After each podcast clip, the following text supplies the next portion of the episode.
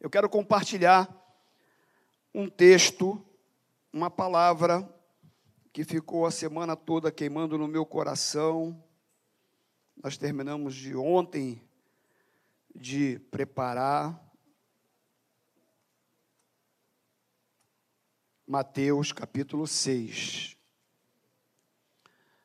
Talita, o tema da mensagem é, ó, buscando em primeiro lugar o que realmente importa.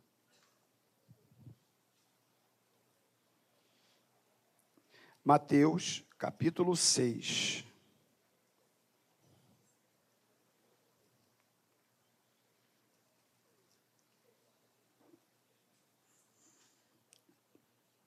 Vamos ficar de pé para ler a Bíblia.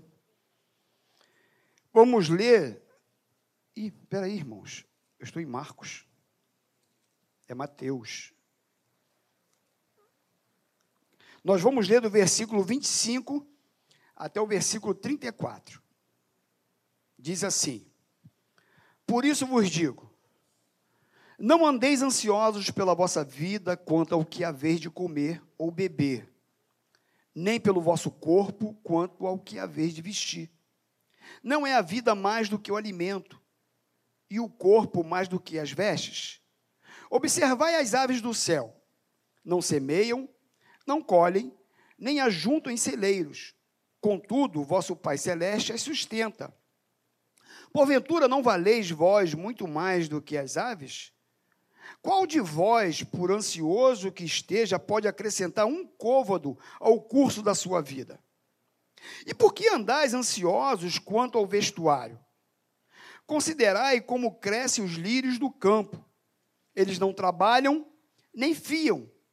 Eu, contudo, vos afirmo que nem Salomão, em toda a sua glória, se vestiu como qualquer deles. Ora, se Deus veste assim a erva do campo, que hoje existe e amanhã é lançada no forno, quanto mais a vós outros, homens de pequena fé. Portanto, não vos inquieteis dizendo: que comeremos, que beberemos, ou com que nos vestiremos? Porque os gentios e que procuram todas essas coisas pois vosso Pai Celeste sabe que necessitais de todas elas. Buscai, pois, em primeiro lugar o seu reino e a sua justiça, e todas essas coisas vos serão acrescentadas. Portanto, não vos inquieteis com o dia de amanhã, pois o amanhã trará os seus cuidados. Basta o dia o seu próprio mal. Senhor, muito obrigado por essa manhã linda por estar junto com esses irmãos amados, queridos, nessa igreja. Muito obrigado porque te perceber neste lugar alimenta a nossa alma e o nosso coração. Nos ajuda agora, Senhor, porque a tua palavra é rica, a tua palavra ela é alimento, a tua palavra ela é vida, a tua palavra ela transforma, a tua palavra nos anima. Então, Senhor, nesta manhã, de acordo com a necessidade do teu filho, ministra para que ele seja abençoado por ti. Muito obrigado, em nome de Jesus. Amém. Pode sentar. O versículo chave desse texto é o 33. Olha o 33 aí, meus irmãos. Vê se você não conhece esse versículo. Quem não conhece esse versículo? Que diz assim: Buscai, pois, em primeiro lugar o seu reino e a sua justiça, e todas estas coisas vos serão acrescentadas. Então, esse versículo, ele fala de buscar o reino de Deus em primeiro lugar. E a mensagem central de Jesus era justamente essa sobre o reino de Deus. Jesus, em seus ensinamentos, sempre falava do reino de Deus. Eu vou falar alguns versículos rapidamente aqui. Se você quiser anotar, você anota para ler em casa. Eu só vou citar aqui alguns, porque são muitos que ele fala sobre o reino de Deus. Mas eu vou citar aqui esse, por exemplo. Marcos 1,15. O tempo é chegado, dizia ele. O reino de Deus está próximo. Arrependam-se e creiam nas boas novas. Marcos 10, 14 e 15. Quando Jesus viu isso, ficou indignado e lhes disse: Deixe vir minha, a minhas crianças, não as impeçam, pois o reino de Deus pertence aos que são semelhantes a elas. Digo a verdade. Quem não receber o reino de Deus como uma criança nunca entrará nele. Então Jesus, agora já uma parábola. Então Jesus perguntou: Com que se parece o reino de Deus? Com que o compararei? É como um grão de mostarda e aí no Mateus 3,3, em resposta, Jesus declarou: Digo a verdade, ninguém pode ver o reino de Deus se não nascer de novo. Mateus 13,18, e prosseguiu dizendo: O reino de Deus é semelhante ao homem que lança semente sobre a terra. Enfim, nós temos vários versículos. Inclusive, certa vez, quando Jesus estava sendo interrogado pelos fariseus sobre quando viria o reino de Deus, Jesus respondeu, Lucas 17, versículo 20 e 21. O reino de Deus não vem de modo visível, nem se dirá, aqui está ele, ou lá está, porque o reino de Deus está no meio de vocês. Interessante que Jesus falava sobre o reino de Deus como uma coisa futura e, ao mesmo tempo, presente. Tanto é que esse versículo de Lucas 17, 20 e 21 que nós lemos agora, ele fala para os discípulos que o reino de Deus estava no meio deles, não é isso? O reino de Deus está no meio de vós. Foi o que Jesus disse. Até porque, meus irmãos, nós sabemos sim que o reino de Deus é algo futuro, que um dia nós vamos viver com Deus no seu reino futuro, mas também o reino de Deus é presente. E nós sabemos que o reino de Deus não é onde o céu está, mas sim onde o rei está. E de onde ele veio? Então o reino de Deus ele é presente e futuro ao mesmo tempo. Onde o rei está, o reino está presente.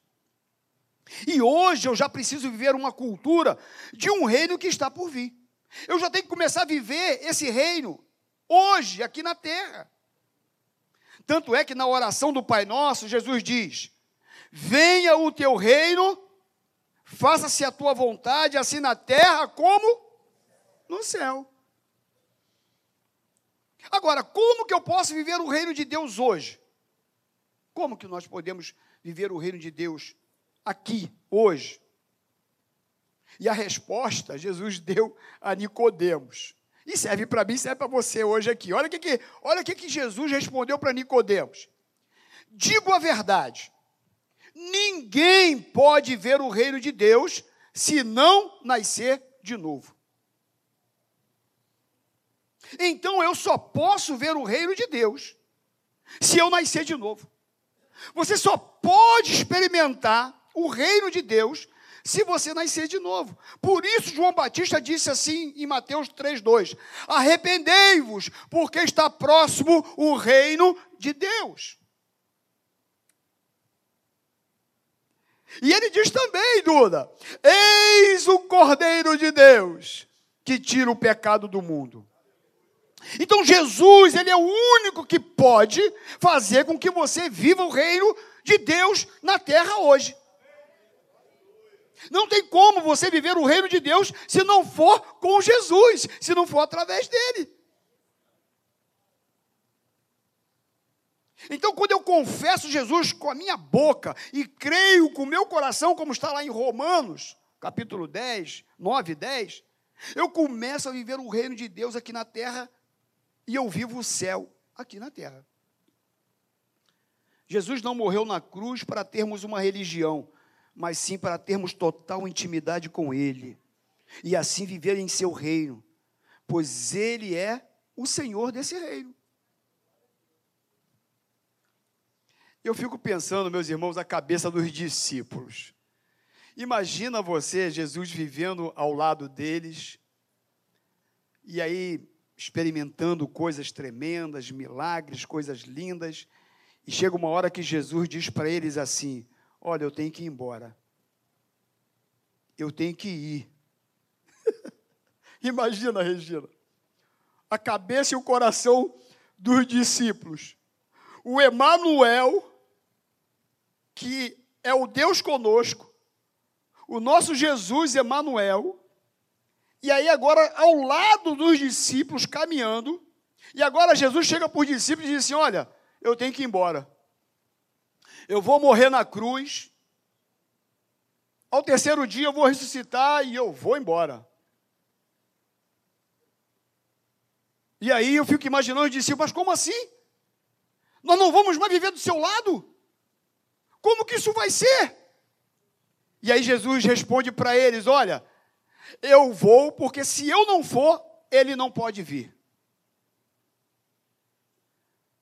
Se eu não for, ele não vem. Mas como assim? É porque até então vocês estão vendo eu realizar milagres ao lado de vocês. Mas agora eu não vou andar ao lado de vocês, agora eu vou morar dentro de vocês. ah, não, não, não, merece. Merece adorar Jesus com a salva de palma.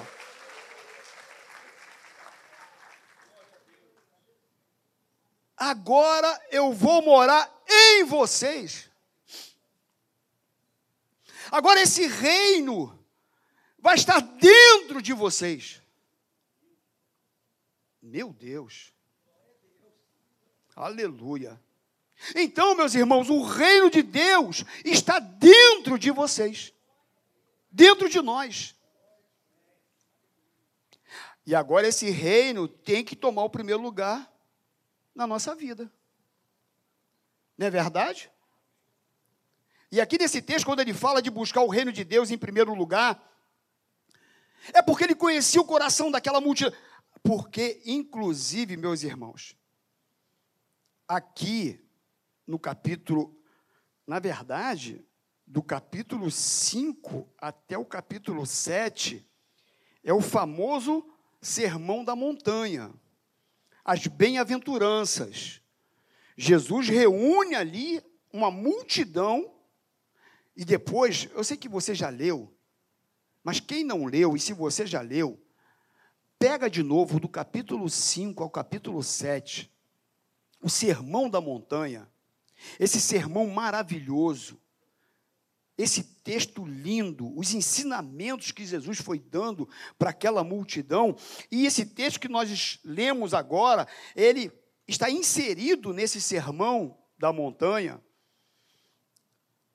E aí então Jesus agora falando para aquela multidão, e aquela multidão ouvindo, e Jesus sabia como estava o coração daquela multidão. E Jesus também sabe como está o seu coração. Ele sabe também como está o meu coração. E aí ele deixou registrado isso para a gente ler, para a gente compartilhar. E aí então, meus irmãos, Jesus falando para aquelas pessoas. E é interessante que, mesmo a gente tendo entregado a nossa vida para Jesus, muitas vezes nós permitimos que as preocupações desse mundo invadam o nosso coração. E no versículo 25, Jesus diz assim: ó, você leu comigo, tua Bíblia está aberta, Olha o que diz o versículo 25. Ele dizendo para a multidão e para nós aqui nessa manhã: Não andeis ansiosos pela vossa vida. E isso engloba tudo. Jesus falando para eles: vocês estão preocupados com o que vão comer, vocês estão preocupados com o que vão vestir, vocês estão preocupados com as suas necessidades diárias. E é interessante que você lê o texto, no versículo 25 ele fala: Não andeis ansiosos. No versículo 27 ele diz assim: Por que, que vocês estão ansiosos? No versículo 28 ele diz: Por que andais ansiosos quanto ao vestuário? Se você ler o versículo 28, eu, contudo, vos afirmo que nem Salomão da sua glória vestiu, porque qualquer. No versículo 31, perdão, ele disse: Portanto, não vos inquieteis, ou seja, por que vocês estão ansiosos? No versículo 34, mais uma vez, portanto, não vos inquieteis. Olha quantas vezes Jesus falou sobre a inquietação da alma, sobre a ansiedade da alma. E aí, meus irmãos, a gente começa a olhar para o nosso coração e como que nós somos ansiosos e como que nós estamos agarrados a essas situações do nosso dia a dia, sabe? De, de ter que pagar, de ter que comprar, de ter que ter. E aí a gente olha para essa questão da ansiedade e a gente vê como que a ansiedade traz aflição para a alma. Sábado, na consagração, a gente falou muito sobre isso, né? Sobre aflição. Ansiedade traz medo. Ansiedade traz tristeza. Alguém falou que estava aflito, em algum momento da sua vida estava aflito, no sábado, aqui na consagração. A ansiedade traz dúvida se Deus realmente, Ele é quem é, se Ele vai fazer ou não. A, a ansiedade, ela traz enfermidade para a alma. A ansiedade nos desanima, pois achamos que as coisas não estão acontecendo como nós queríamos. A gente fica imaginando, o meu ministério não está acontecendo, o meu casamento que nunca chega, a minha faculdade que eu comecei parei, não terminei, e que eu nem comecei. Eu me formei, mas não trabalho. Eu não consigo trabalhar na minha área, e isso começa a angustiar, sabe? Começa a trazer enfermidade para o coração, para a alma. A minha casa que eu ainda não comprei. O meu carro, que eu queria um carro mais novo e eu não, não, não consigo comprar. Eu tenho que trabalhar e juntar dinheiro para isso. E o meu futuro, como é que vai ser?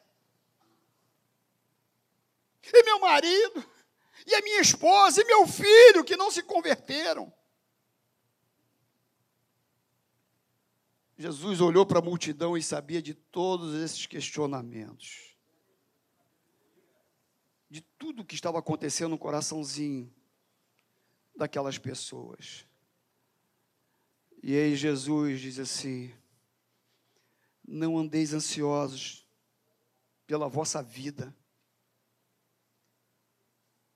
Interessante que no versículo 27, ele diz assim, ó: qual de vós, por ansioso que esteja, pode acrescentar um côvado ao curso da sua vida? Ou seja, qual de vocês pode mudar alguma coisa com ansiedade? Você pode mudar alguma coisa? Dessa maneira que você está, você acha que você vai mudar alguma coisa na tua vida? Do jeito que você está aí ansioso e angustiado, você acha que você vai resolver alguma coisa? No versículo 31, ele diz: Não vos inquieteis, dizendo o que nós vamos comer, o que, nós vamos beber, ou o que nós vamos vestir. Para de ficar questionando.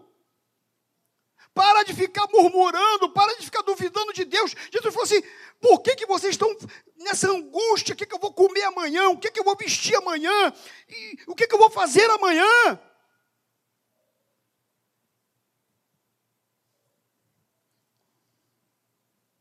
Porque no versículo 34 ele diz: Portanto, não vos inquieteis com o dia de amanhã. Não fica preocupado com o dia de amanhã, pois o amanhã trará os seus cuidados, basta o dia o seu próprio mal. Ou seja, amanhã vai ter outro problema, e amanhã Jesus vai cuidar de você de novo. Rayane, vai, ele vai estar lá, ele já está lá te esperando. Oh, meu Deus.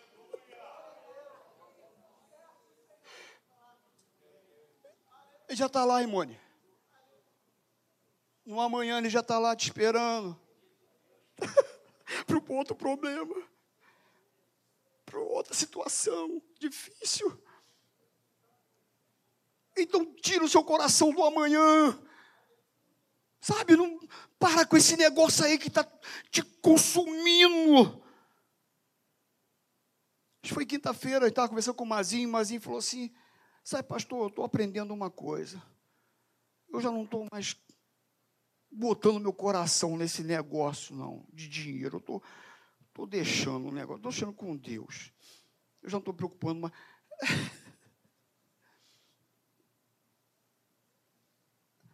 se preocupa com o dia de amanhã, não, querido. Eu não estou aqui dizendo que você não tem que se planejar, que você não tem que trabalhar, que você não tem que fazer o que você tem que fazer, não. O que eu estou dizendo aqui é que você tem que fazer a sua parte, sim, mas descansa teu coração em Deus. Ele está cuidando de tudo.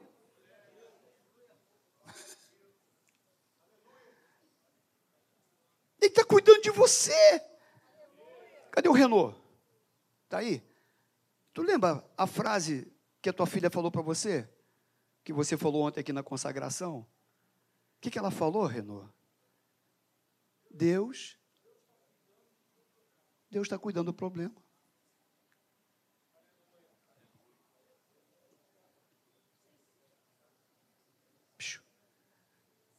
Fala para a pessoa que está do teu lado aí, Deus está cuidando do problema. Fala.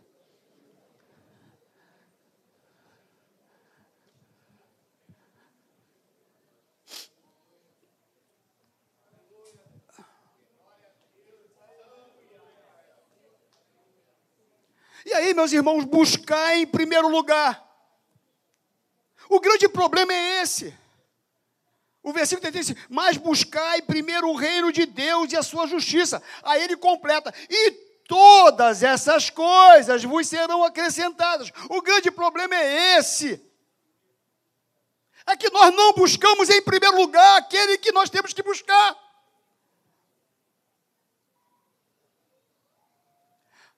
Lá no, no grego, Renata, a concordância de Strong mostra assim a palavra traduzida como primeiro, buscar em primeiro lugar. Lá no texto é próton e significa o seguinte: primeiro em tempo ou lugar, em qualquer sucessão de coisas ou pessoas. Primeiro em posição, influência, honra, chefe principal. Ou seja, ele tem que ser primeiro do meu tempo.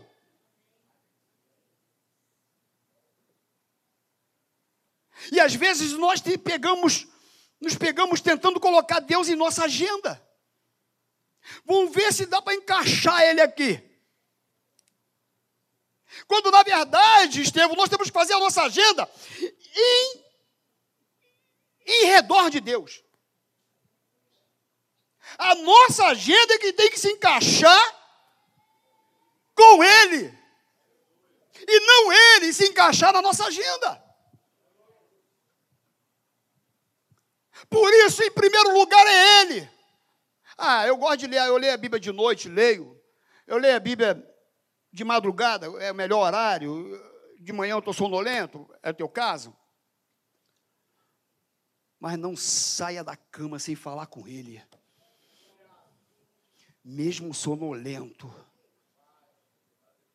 Em primeiro lugar, porque ali o primeiro é isso, é primeiro de tudo, é primeiro no teu tempo. Abriu o olho, é ele. Não mete a mão no celular, não, é ele. Deus, eu quero te entregar esse dia. Me dá sabedoria, orientação nas minhas decisões, nas minhas escolhas. Me ajuda, Senhor. É Ele, primeiro lugar, primeiro do meu tempo.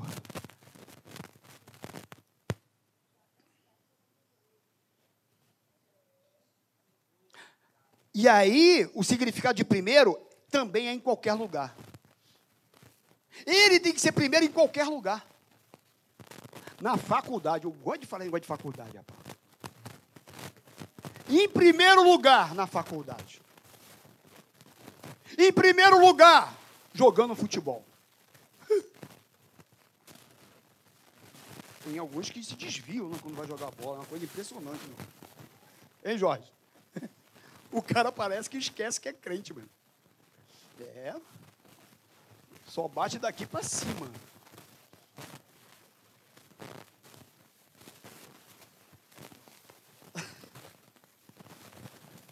em qualquer lugar que eu estiver, Jesus, eu estou namorando Jesus em primeiro lugar.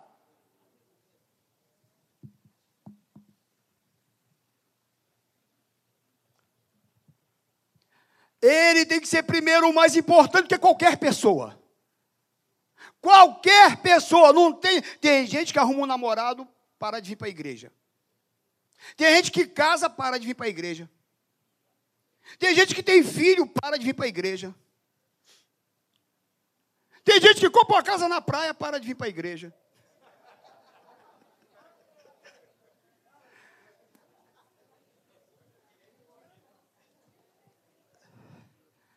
Jesus falou: olha, se você não deixar pai e mãe, filho, qualquer um por minha causa, você não é digno de me seguir. Só para tu ter uma ideia. Ele está dizendo para você abandonar pai e mãe, não, tá bom? O que Jesus estava dizendo é que ele é em primeiro lugar. É em primeiro lugar. Que ele seja o primeiro, o mais importante, o mais honrado do que qualquer pessoa. É você dizer para Deus o seguinte: Deus, a partir de agora, o Senhor será primeiro.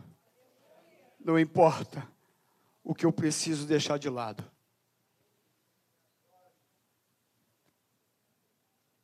Vou repetir a frase. Senhor, a partir de agora, o Senhor será primeiro. Não importa o que eu preciso deixar de lado.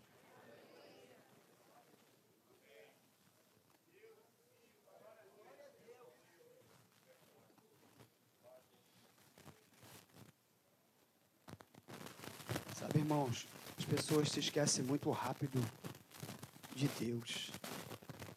Esquecem muito rápido de Jesus. As pessoas andam distraídas com muitas coisas. Tem algumas coisas que começam a brilhar e chamam a atenção muito fácil.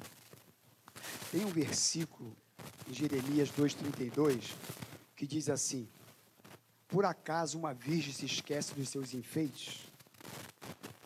Ou uma noiva se esquece do seu véu no dia do casamento, mas o meu povo se esqueceu de mim por dias sem fim.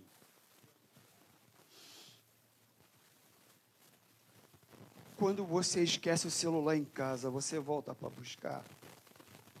Hum, hum, volta, volta, volta, volta. É.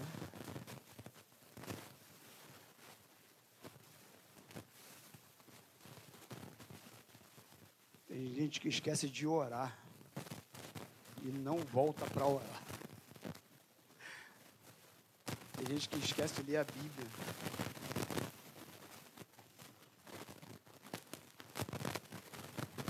Deus tem que ser primeiro na minha vida, meus irmãos. Sabe qual outra área Aliás, todas as áreas. Quando fala no original, o primeiro, é primeiro em tudo, inclusive na nossa renda. Provérbios 3, 9 e 10 assim: honra o Senhor com os teus bens e com as primícias, ou seja, com as primeiras coisas da tua renda. E se encherão fartamente os teus celeiros, e transbordarão de vinho os teus lagares. Isso aqui é promessa. Honra o Senhor com teus bens e com as primícias de toda a renda. As pessoas dão o que sobra, o que resta, ou às vezes nem dão. Quando na verdade existe um princípio da primícia, uma lei lá desde o Antigo Testamento. Deus sempre exigiu a primícia. Deus sempre exigiu a primeira coisa.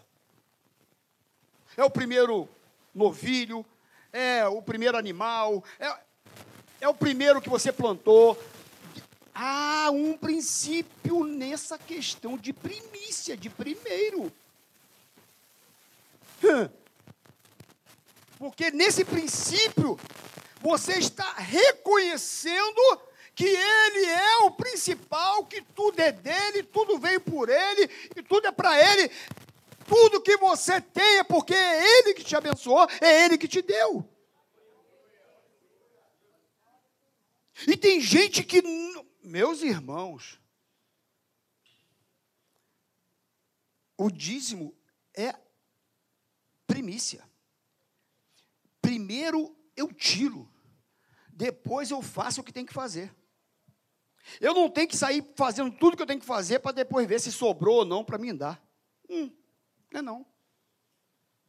Não é não. É primícia. É primeiro. E é promessa. Tira das primícias a tua renda e se encherão fartamente o teu celeiro, transbordarão de vinho os teus lagares. É, é promessa de, de bênção, de sustento de fidelidade de Deus. Engraçado que esse, essa questão de primícia é em tudo. Você ora de manhã, né, pastor Carlos? Tu fala com Deus, teu dia é outro. Né? É interessante como que, sabe, o cuidado de Deus, como que você enfrenta as situações diferentes durante o dia.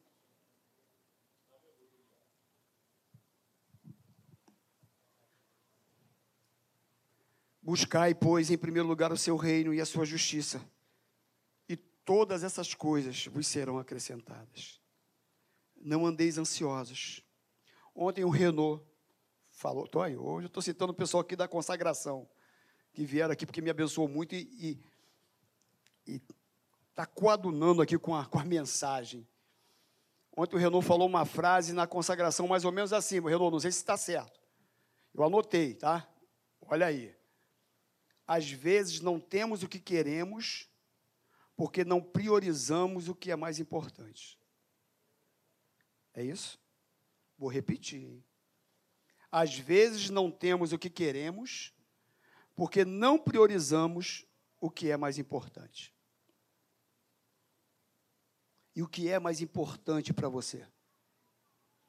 O que é principal na tua vida? Você quer tantas coisas, você anseia por tanta coisa. Buscai, em primeiro lugar, o reino de Deus e a sua justiça, e as demais coisas os serão acrescentadas. Por isso, nessa manhã, quem tem um lencinho aí para me emprestar?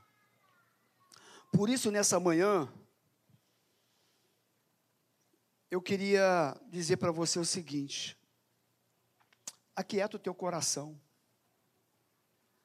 joga essa ansiedade no lixo. Filipenses capítulo 4, versículo 6, Paulo escrevendo carta aos Filipenses, diz assim: ó, não andeis ansiosos de coisa alguma, em tudo, porém, sejam conhecidas diante de Deus as vossas petições. Obrigado, Silas.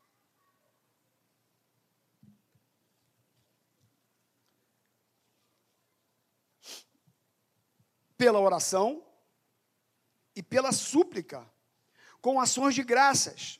Olha o que, que diz, meus irmãos, olha que texto lindo, eu sei que você conhece, mas eu quero mais uma vez ler esse texto. Não andeis ansiosos de coisa alguma. Aí tu fala assim, mas como pode, pastor? Porque você não me conhece. Eu sou ansioso, e é uma coisa que vem, e uma coisa que eu não sei porquê, e vem, e quando eu vejo eu estou ansioso, e, e, e é uma coisa difícil. Aí ele diz assim: não seja ansioso por coisa alguma, em tudo, porém, seja conhecido diante de Deus o quê? Pelas vossas petições, o quê? Pela oração, pela súplica, e com ações de graça, ou seja, com coração grato. Vai em Jesus, busca em Jesus, vai para o joelho, vai falar com Ele. Vinde a mim, todos vós que estáis cansados e sobrecarregados, e eu vos aliviarei. E a paz de Deus, que excede todo entendimento, olha o que ele está dizendo. Quando eu vou para petição através da oração, da súplica e com gratidão, com ações de graças, a paz de Deus, que excede todo entendimento, guardará o meu coração e a minha mente em Cristo Jesus. Só Ele pode satisfazer a nossa alma e dar o que realmente importa. Nenhum de nós será feliz de verdade se Deus não estiver em primeiro lugar. Vou repetir essa frase. Nenhum de nós será feliz de verdade se Jesus não for o primeiro da nossa vida. Se ele não tiver no primeiro lugar. Para terminar, eu vou ler um salmo. Pode colocar aqui para mim? 131. São três versículos apenas. Salmo 131. Salmo lindo. Salmo maravilhoso. Que diz assim: Senhor, não é orgulhoso o meu coração, nem arrogante o meu olhar. Não anda à procura de coisas grandes, nem de coisas maravilhosas demais para mim. Pelo contrário, fiz calar e sossegar a minha alma, como a criança desmamada se aquieta nos braços de sua mãe. Assim é a minha alma dentro de mim. Espera, ó Israel, no Senhor, desde agora e para sempre. O salmista falou assim: Eu sou como uma criança, no colo da mãe, uma criança desmamada. Já viu, senhor, quando a criança mama? Mama, mama, mama, mama, mama, mama, mama, mama. Aí depois como é que ela fica? No colinho da mãe, satisfeita, em paz. O salmista está dizendo: Eu sou assim, igual essa criança essa criança que estava com fome e satisfez a sua necessidade no colo da mãe, mamou, mamou, mamou, e agora ela está aconchegada no colo, em paz. Espera, ó Israel, no Senhor. Descansa nele. Aquieta o teu coração. Aquieta a tua alma. Aquieta a tua alma. Confia em Jesus. Ele está cuidando de você. Deixa o dia de amanhã, deixa. Ele terá o seu próprio mal. Jesus vai estar amanhã lá te esperando. Se preocupa com. Fica só no hoje. Caminhando no hoje com Jesus. No passo dele. No tempo dele. Sem correria sem atropelo, sem desespero. Confia em Jesus.